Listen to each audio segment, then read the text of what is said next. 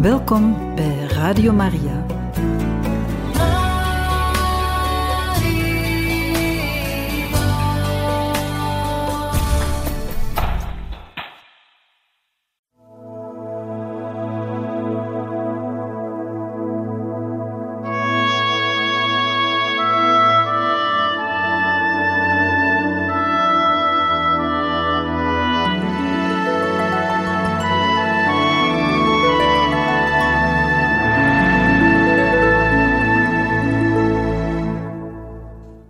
Het openluchtschooltje groeide, want in eerste instantie was er dus sprake van lesgeven in openlucht. Tegen 28 december 1948 waren er reeds 21 kinderen. Een onderwijzeres van St. Mary's bood zich vrijwillig aan. De kindertjes waren vuil en slordig, maar heel blij. Ze kregen onderricht, maar men leerde hen ook hoe ze zich moesten wassen. Wie niet netjes was, gaf de zuster een flink bad bij de poel. En in haar dagboek noteerde ze alledaagse dingen uit de beginperiode. Het is eigenlijk zo dat om de, de start en de stichting van deze nieuwe congregatie, de Missionaries of Charity, zoals het later zou heten, en die we vandaag de dag heel goed kennen, werd er ook gevraagd om door een van haar geestelijke begeleiders om enkele persoonlijke brieven te mogen houden van Moeder Teresa, waarin zij sprak over de mogelijke stichting van zo'n nieuwe congregatie. Moeder Teresa wil eigenlijk die brieven maar al te graag terugkrijgen, maar dat wordt haar geweigerd. Haar geestelijk begeleider zegt dat het eigenlijk historische documenten zijn, documenten die dus het begin van die nieuwe congregatie staven omdat het gaat over persoonlijke brieven, spreekt uh, moeder Teresa de wens uit om ze toch terug te krijgen en stelt ze voor om een dagboek bij te houden. Het is dankzij die zet, in ruil zeg maar voor die brieven wil ze dan een dagboek geven dat ook kan dienen als historisch document. Als een document dat bewijst hoe de congregatie van start gegaan is. En over die dagboekjes beschikken we ook nog vandaag de dag. Geen speciale geheimen in deze boekjes, geen revelaties, maar kleine notities over de mensen die ze ontmoet, of over bepaalde voorvalletjes. Bijvoorbeeld, en ontmoet, en die N staat dan natuurlijk voor een naam, die zei dat er niets te eten was thuis. Ik gaf hem het bedrag voor mijn tram, al het geld dat ik had, en ik ging te voet naar huis. In de keuze van haar apostolaatswerk werd niets vooraf gepland en besproken op basis van een of andere idee. Met een of ander werk werd gestart wanneer het nodig was en de gelegenheid zich voordeed. God toonde wat hij van haar verlangde. Er werd begonnen met scholen voor de armste kinderen van de sloppenwijken, dispensaria enzovoorts. Zuster Teresa noteerde op 2 januari 1948 in haar dagboek dat ze de regel voor haar groep religieuzen had opgesteld. De toewijding voor zo'n enorme ellende vereiste meer dan een toevallige hulp. Om in dit soort werk te kunnen volhouden, moest men over een grotere kracht beschikken. Alleen een religieus leven kon volgens haar die kracht geven. Zuster Teresa bad en hoopte dat ze zusters zou vinden die zich wilden toewijden aan dit werk. Ze was ten zeerste overtuigd van de noodzaak van de religieuzen, vermits sommige helpers maar weinig tijd hadden om een handje toe te steken wegens hun beroepsactiviteiten en familiale verplichtingen. Tegen 4 januari 1949 had zuster Teresa drie onderwijzeressen die haar hielpen. Er waren al 56 kinderen in hun school en er werd gestart met lessen Bengali en rekenen. Bij de meisjes was de naailes zeer populair. Ze liep op 14 januari 1949 een eerste ontgoocheling op. Een bepaald Bengaals gezin, bestaande uit een vrouw, haar twee kleine kinderen en haar zus, die verpleegster was, leefden in armoede. Een van de kinderen zei op school aan zuster Teresa dat Zina en haar broertje niets hadden gehad om te eten sedert de avond voordien, en bij hun thuiskomst ook niets zouden te eten hebben. Arme kinderen. Zuster Teresa had slechts drie annas en zou van Saint Theresa's wel te voet naar huis gaan. Ze nam wat moerie of gepofte rijst en de twee eieren die ze had en bereidde een klein maal voor de arme kinderen. Naar huis wandelen die dag kreeg ze haar eerste krachtige shock. Ze hield halt aan een kerk in de hoop een gift voor haar werk te ontvangen van een edelmoedige priester. Maar wat een teleurstelling. Hij behandelde haar alsof ze iets heel verkeerds aan het doen was en raadde haar aan om geld te vragen aan de pastoor van haar parochie. Groot was zijn verbazing toen ze repliceerde dat ze zichzelf zou bedruipen door te gaan bedelen. De priester zei dat hij het niet begreep en ging weg zonder haar te groeten. Het was de eerste harde klap die ze moest incasseren. Toen ze in de Kamek Street kwamen, kwamen haar de tranen in de ogen. En dat was begrijpelijk, vermits ze vermoeid en alleen was. Maar die kordate weigering deed haar niet van haar vastberadenheid afwijken. Ze ging met haar missie verder. Als ze per slot van rekening zou moeten bedelen, ging ze die vernedering erbij nemen. Zuster Teresa had heel haar leven onder mensen geleefd die zo van haar hielden en zij van hen. Ze was nu alleen onder vreemdelingen en bijzonder eenzaam, maar ze wist dat dit het werk was dat ze van plan was te doen. Ze ontmoette een Melaatse vrouw. Wat een vreselijk zicht. Haar familie had haar wegens die ziekte uitgestoten. Aangezien ze geen vingers meer had, kon ze maar met moeite het eten bereiden. Ze speelde dan maar de hele tijd met de kat. Een oude vrouw die ziek was, ze was moslim, had van zuster Teresa een geneesmiddel gekregen en was de mening toegedaan dat haar een wonder was geschied. Ze zei aan de zuster dat het, na zoveel jaren van lijden, de eerste maal was dat ze geen pijn voelde. Allah had zuster Teresa naar haar gestuurd, zei ze. Enkele weken nadat ze haar werk in Motijil was begonnen, uiten enige personen hun twijfels over haar activiteiten. Een kloosterzuster, die op haar eentje op een ongewone manier werkte in de sloppenwijken, dat maakte sommige priesters al daar ongemakkelijk. Ze merkten op dat ze uitstekend werk had verricht als lerares, dat het goede werk dat ze gedaan had dreigde teloor te gaan en haar toekomst onzeker was. Dergelijke kritiek kwam de provinciale overste van de Loreto-zusters, de Entelli, ter oren. Daar zij enorm veel hield van zuster Teresa, smeekte ze haar om toch terug te keren. Maar zuster Teresa wist dat God wou dat ze dit werk deed. Om aan de verleiding te weerstaan, beperkte zij dan ook haar bezoeken aan Loreto en Telly. Tegen 14 januari 1949 was het schoollokaal gereed. Het werd Nirmal Gridai, Huis van het Zuivere Hart genoemd, een naam die later zou gegeven worden aan het Huis der Stervenden in Calicut. Sanderendaags werd het gebouwtje ingewijd door pater Edouard Nisseise. Zuster Teresa had voor de gelegenheid de kinderen een Bengaals liedje leren zingen. In de schaduw van Loreto was een schooltje werkelijkheid geworden. Eens dat schooltje geopend, ging zuster Theresa's aandacht naar het openen van een dispensarium of een medisch consultatiebureau, waar de mensen konden komen voor geneeskundig advies, medicamenten en verpleging.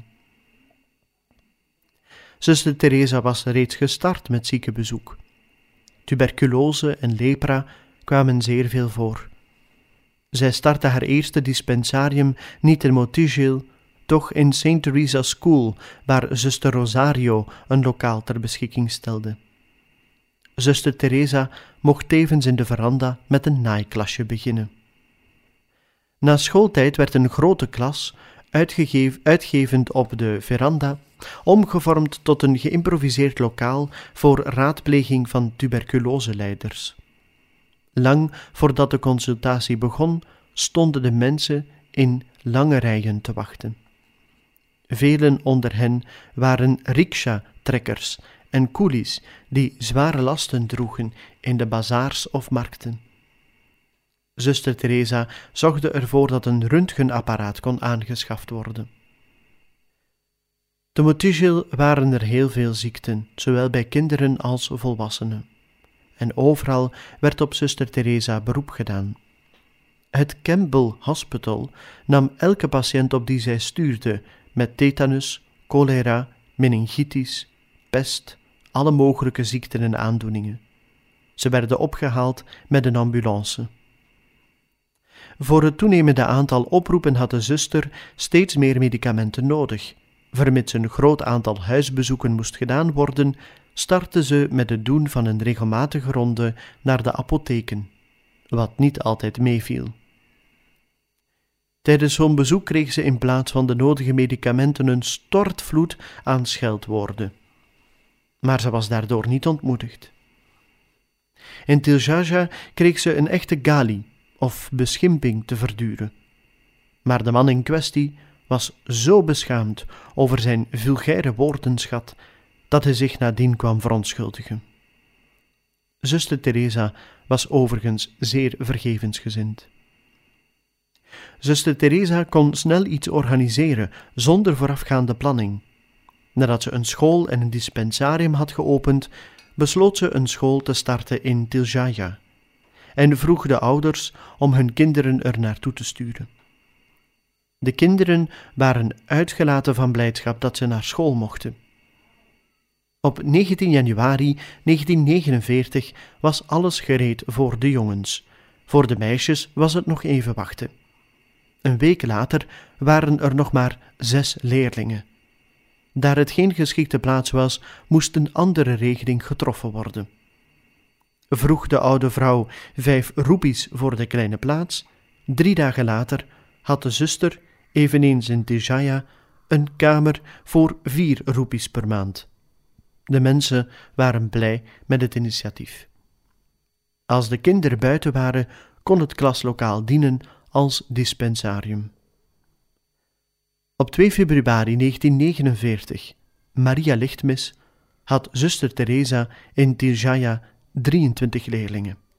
De kinderen waren aardig en eerbiedig.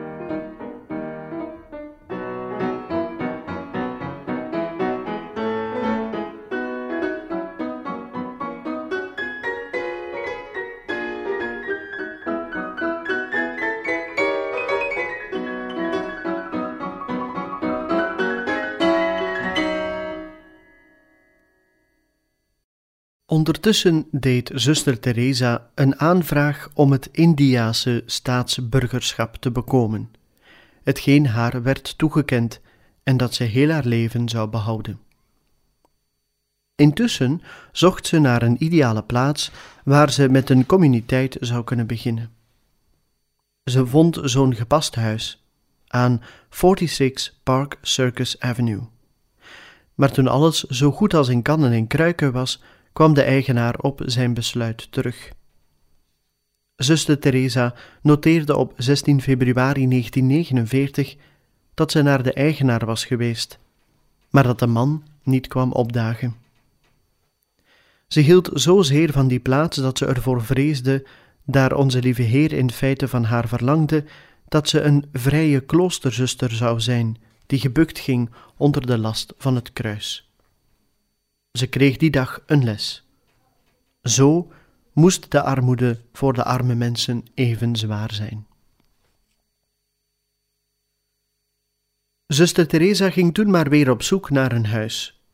Het was altijd maar gaan en gaan tot ze doodmoe was en haar voeten pijn deden. Ze dacht aan de armen, hoe zij ook pijn moesten voelen in hun lichaam en ziel wanneer ze uitkeken naar onderdak, voedsel en hulp. Precies dan werd de verleiding groot. Ze dacht weer aan die mooie gebouwen van de Loreto-zusters en al het nodige comfort. Het was alsof de duivel in haar oor fluisterde dat ze maar één woord moest spreken, opdat het allemaal weer het hare zou zijn. Het was haar vrije keuze en het liefde voor hem. Ze wilde blijven en zijn wil doen. Het was de donkere nacht van het ontstaan van haar congregatie. Ze vroeg aan God om haar te bemoedigen, omdat ze zou volhouden in haar voornemen om slechts Gods wil te doen. De paters van Exum en Henri hielpen zoeken naar een geschikte plaats voor de zuster. Van Exum sprak erover met Alfred Gomes, een Bengaalse katholiek die wat administratief werk deed voor de Sint-Teresa-parochie. En deze had al gehoord van zuster Theresa's werk. De pater vroeg of hij geen plaats voor haar kon vinden, iets heel eenvoudigs, om het even wat, als het maar in de buurt was. Het achtjarige dochtertje van Michael Combs, Mabel, zei toen aan haar vader dat er boven kamers leeg stonden en niemand daar woonde. Moeder zou er kunnen komen. Men noemde zuster Teresa inderdaad reeds moeder. Van Exum zei dat zoiets veel te goed was, dat zuster Teresa iets veel eenvoudigers wenste. Maar Michael Gomes drong aan om de zuster naar hen te sturen, eens de andere familieleden akkoord waren. Het ging toch om een religieuze en zij moest goed behandeld worden, daar zij het werk van God deed. Het huis Gomes, gelegen aan de Creek Lane, een smal steegje, was een gebouw van drie verdiepingen en eigendom van vier broers. Twee van hen, Tommy en Robert, waren naar Oost-Pakistan vertrokken. Hun instemming liet niet op zich wachten. Alfred en Michael Gomes nodigden zuster Teresa dan ook uit, langs de pater om, om bij hen haar intrek te nemen. Op 21 februari 1949 was de zaak geregeld, tot grote vreugde van de non, en een week later nam zij er haar intrek. Ze mocht zich installeren in een leegstaande kamer op de bovenverdieping. Toen werd ze gedurende korte tijd overrompeld door eenzaamheid en twijfel, vermits hij nog geen volgelingen had. De eenzaamheid woog heel zwaar, en ze vroeg zich verwonderd af hoe lang haar hart dit lijden zou moeten doorstaan. Ze moest huilen. Ze was zichtbaar bedroefd, en ze vroeg God om haar moed te schenken om alleen de strijd aan te gaan. De voorbije weken had ze het gezelschap van de zusterkens der armen. Samen hadden ze gebeden, samen het avondmaal gebruikt. Michael Gomes gaf haar enige meubels. Ze kon beschikken over het meubilair van de broers in de belendende kamer, maar ze wou dit niet. Ze nam slechts een stoel en enige koffers die dienst deden als zitmeubel en tafel. Huurgeld wou de familie niet aanvaarden. Zo voorzagen de zuster van voedsel en talloze zaken. We gaven niets, we kregen alleen maar, zei Michael later, eens zuster Teresa was toch niet alleen naar Creek Lane gekomen. De weduwe Garourma, die koken was in de St. Mary's High School en verknocht was aan zuster Teresa, besloot om het Loreto-klooster te verlaten en haar intrek te nemen bij haar om voor haar te koken. Een kamer werd gebruikt als kapel. Het houten altaar, de houten kandelaars en het meubilair werden vervaardigd door pater Henri, geholpen door zijn jongens. Op zijn initiatief had men in Calcutta een vakschool en een atelier opgericht, waar werkloze jongeren zich konden bekwamen in timmeren, mechanica, metsen enzovoort. Van Ixum schonk een afbeelding van het onbevlekte hart van Maria, terwijl Henri een mooi beeld van onze lieve vrouw van Fatima gaf.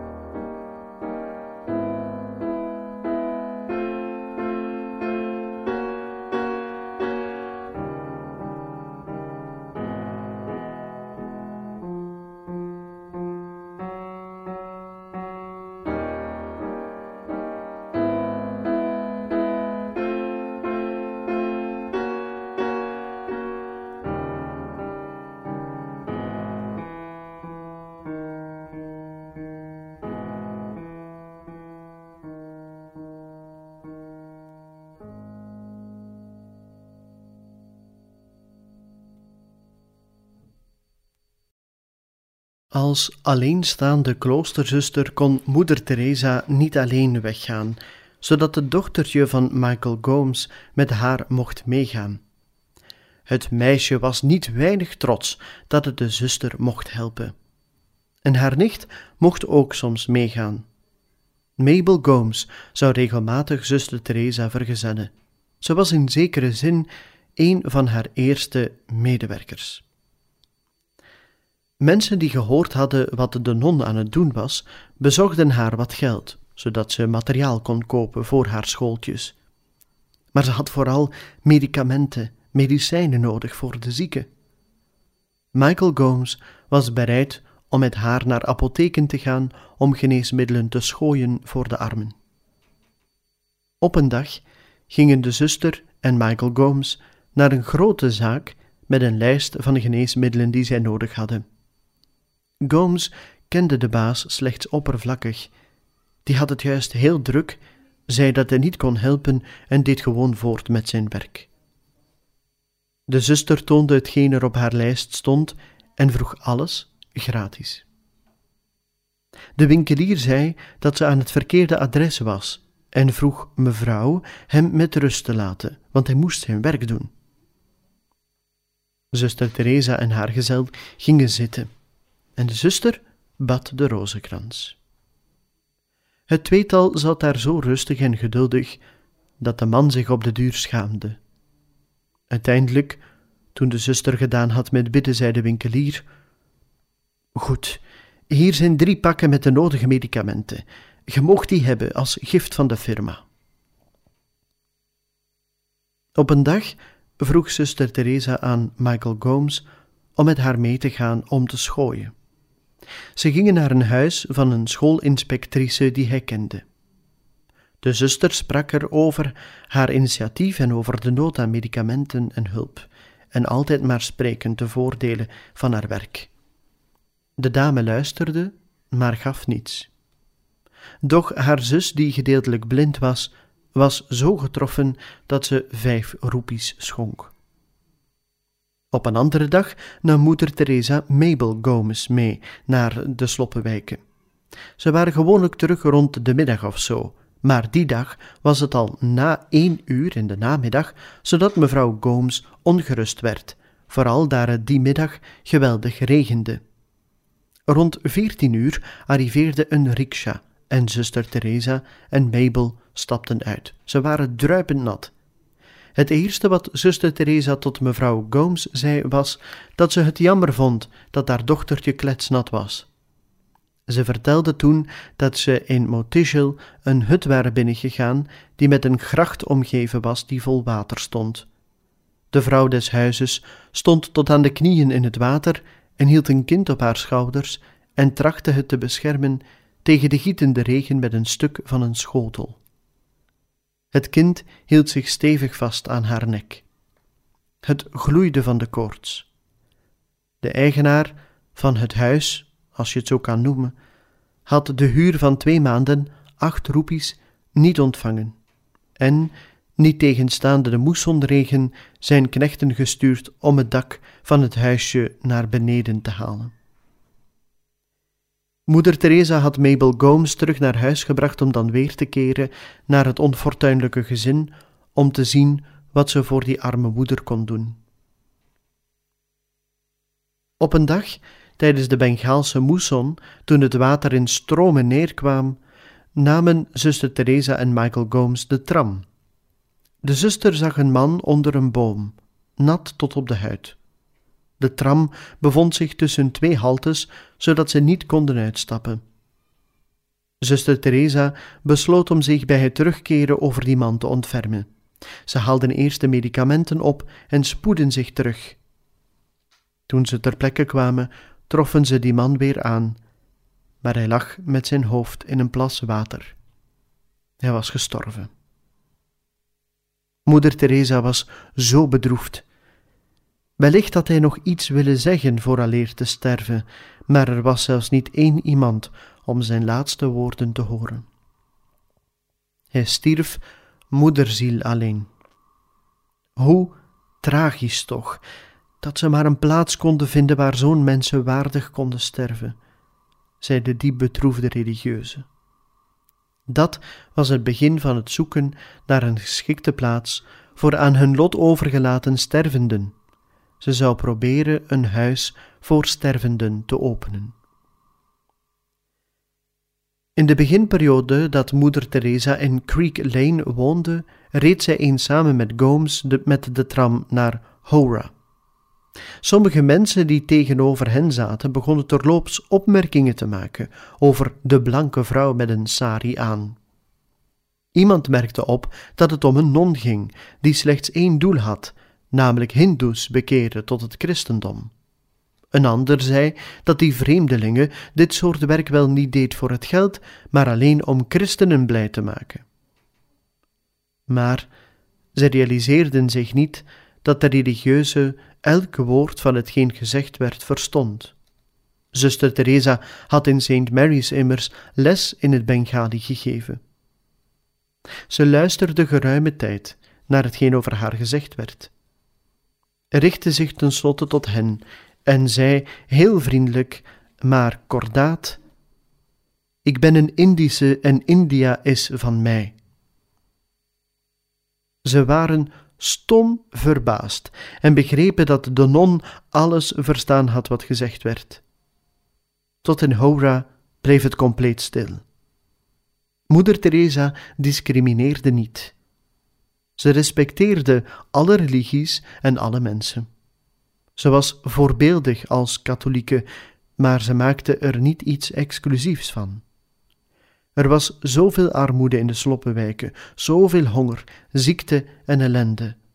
Zuster Teresa werkte van s morgens tot s avonds, maar er was bij lange geen tijd genoeg om al datgene te doen wat moest gedaan worden. Doch ze was ervan overtuigd dat dit slechts een begin was, en ze had gelijk.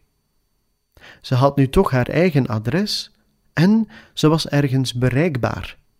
En haar eenzame dagen waren vrijwel voorbij. Stilaan begonnen de mensen te komen voor hulp en medicamenten. In het begin waren dat voornamelijk gevallen van tuberculose.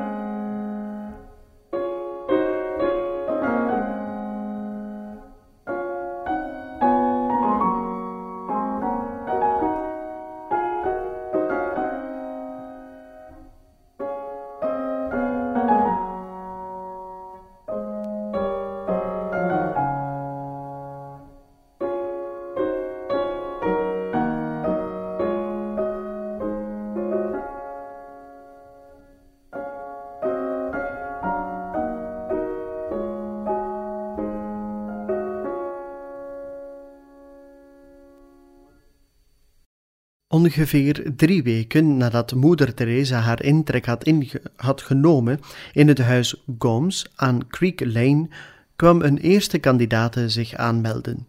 Het was een oud leerlinge, Subhashini Das, woonachtig in Calcutta. Ze was wellicht de enige oud-leerlinge die toen een zeker vermoeden had dat hun directrice hen verlaten zou om een eigen religieuze gemeenschap te beginnen. Ze was lid van de groep leerlingen die door eh, Sister Mary Teresa gemotiveerd werden om daadwerkelijk hulp te bieden aan de armen, voornamelijk de zaterdagnamiddag, na schooltijd. Ze kende de zuster al van toen ze nog maar negen jaar oud was. Toen zuster Teresa Loreto verliet, was dit voor Subhashinidas geen verrassing. Wanneer de zuster naar Creek Lane trok, stuurde zij naar haar oud-leerlingen een briefje met het verzoek om even tot bij haar te komen en vroeg haar of ze gereed was.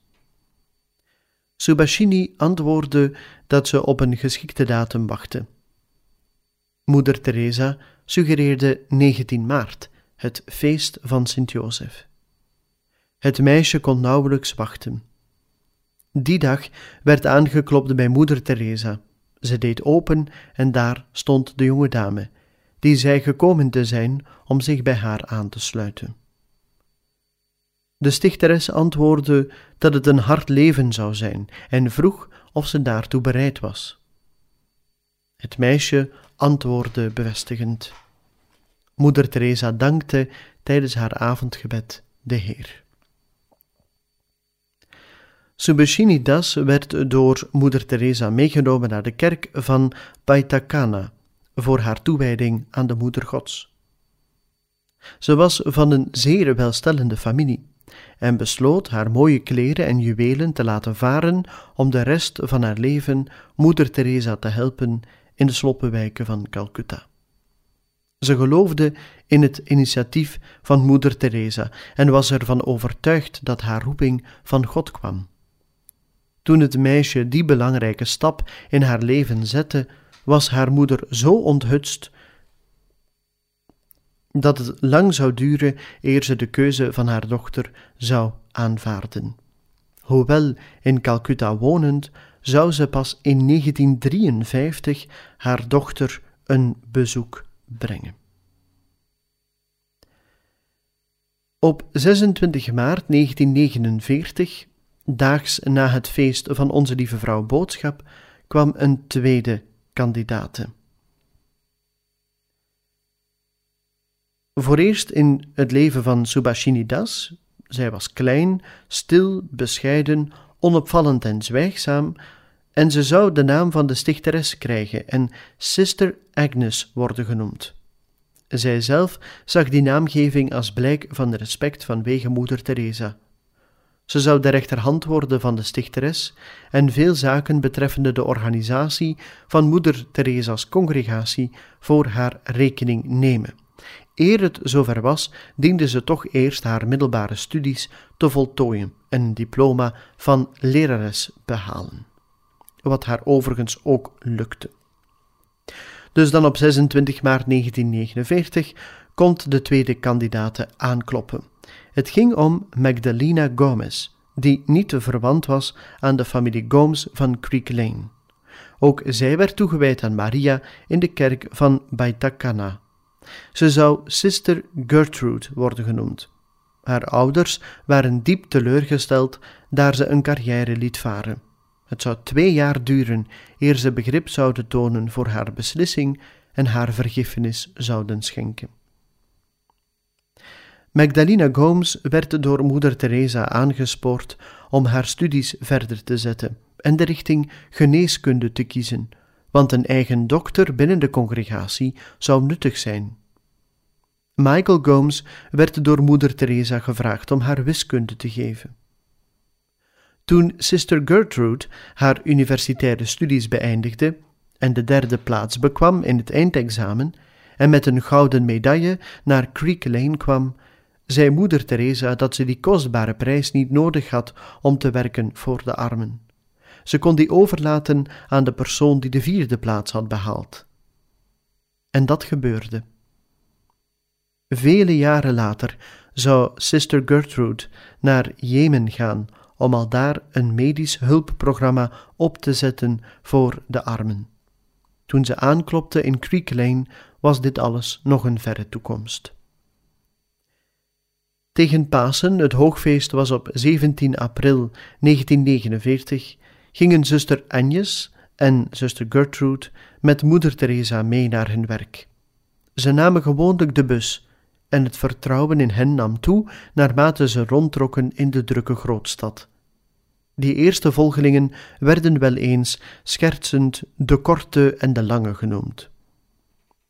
Moeder Teresa zorgde goed voor haar jonge helpsters en zag toe dat ze voldoende aten en niet ziek werden, de raadgevingen van de zusters in Patna indachtig.